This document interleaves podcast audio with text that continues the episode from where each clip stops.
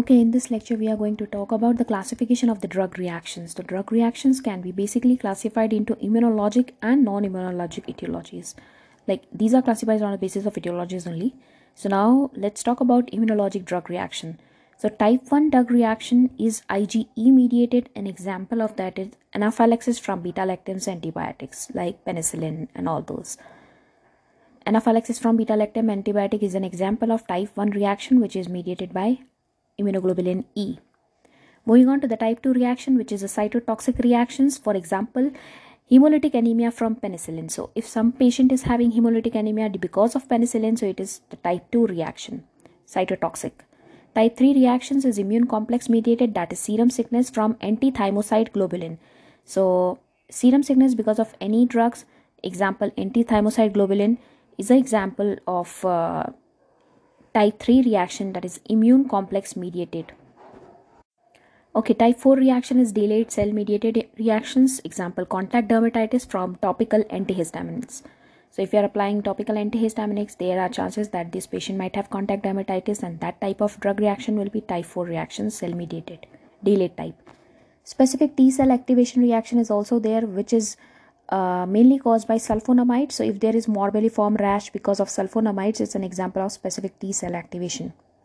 There are drug reactions which is because of the Fas and Fas ligand induced apoptosis. So, this Fas and Fas ligand mediated apoptosis can cause Steven Johnson syndrome and toxic epidermal lysis, toxic epidermal necrolysis. So, this TEN and SJS syndromes are Fas and Fas ligand mediated apoptosis reaction. Other drug reactions can be drug induced or any kind of lupus like syndrome, anticonvulsant hypersensitivity syndrome. All these are other types of immunologic drug reactions. Now, let's talk about non immunologic drug reactions.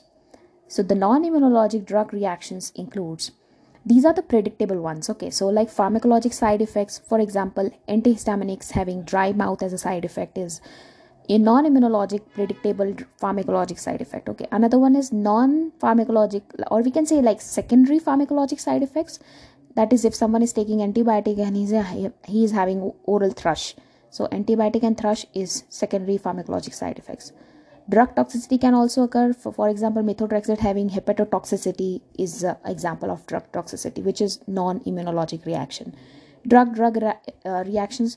If a patient is taking erythromycin and suddenly we started uh, theophylline so this patient might have seizures because this erythromycin and theophylline changes they interact with each other and uh, theophylline has low therapeutic index and therefore it causes seizure. So that reaction is again drug drug interactions which is a non immunologic reactions. Moving further there are some uh, reactions because of drug overdose too seizure from excessive lidocaine ingestion. Say someone is taking lidocaine and now he's having seizures, so maybe he has taken overdose of that. Unpredictable re- reactions are also there, which include pseudoallergic reaction, idiosyncratic reactions, intolerance.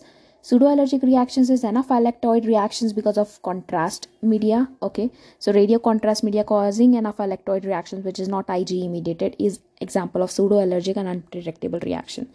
Another one is idiosyncratic reactions such as hemolytic anemia in a patient with G6PD deficiency after primaquine therapy.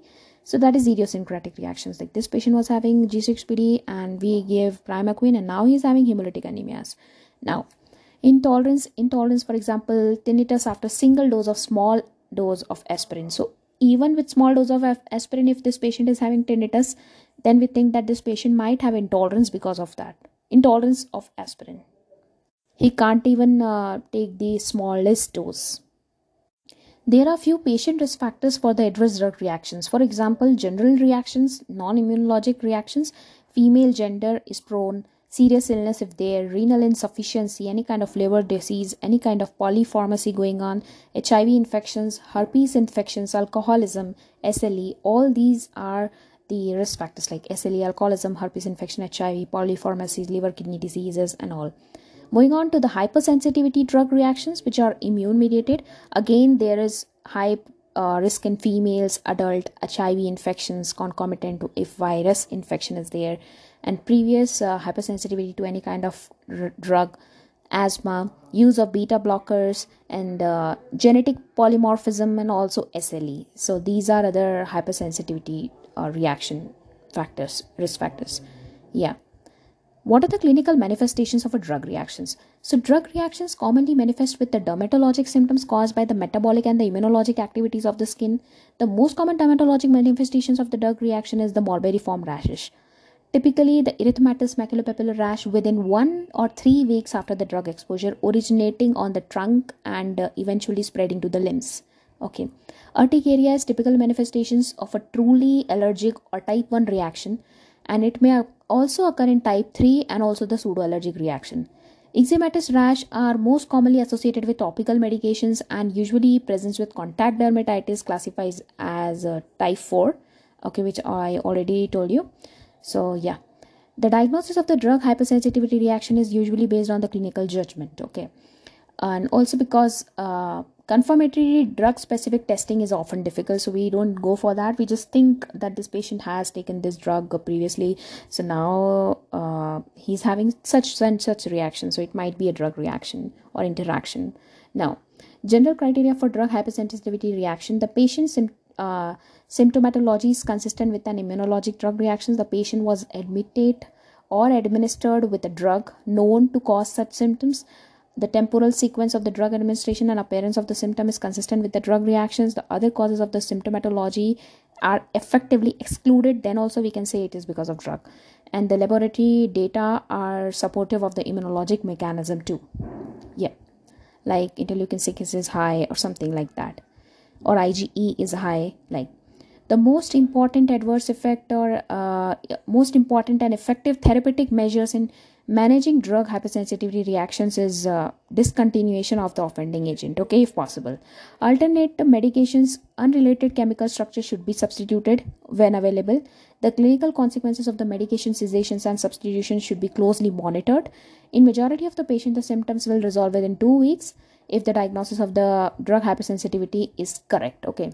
Additional therapy for the drug hypersensitivity reaction is largely supportive and asymptomatic corticosteroid may speed up the recovery in severe cases of drug reaction topical corticosteroid and oral antihistaminics may also improve the dermatologic symptoms if severe reactions such as stevens-johnson syndrome or toxic epidermal necrolysis occurs then uh, additional intensive therapy is needed so that's all about the drug reactions.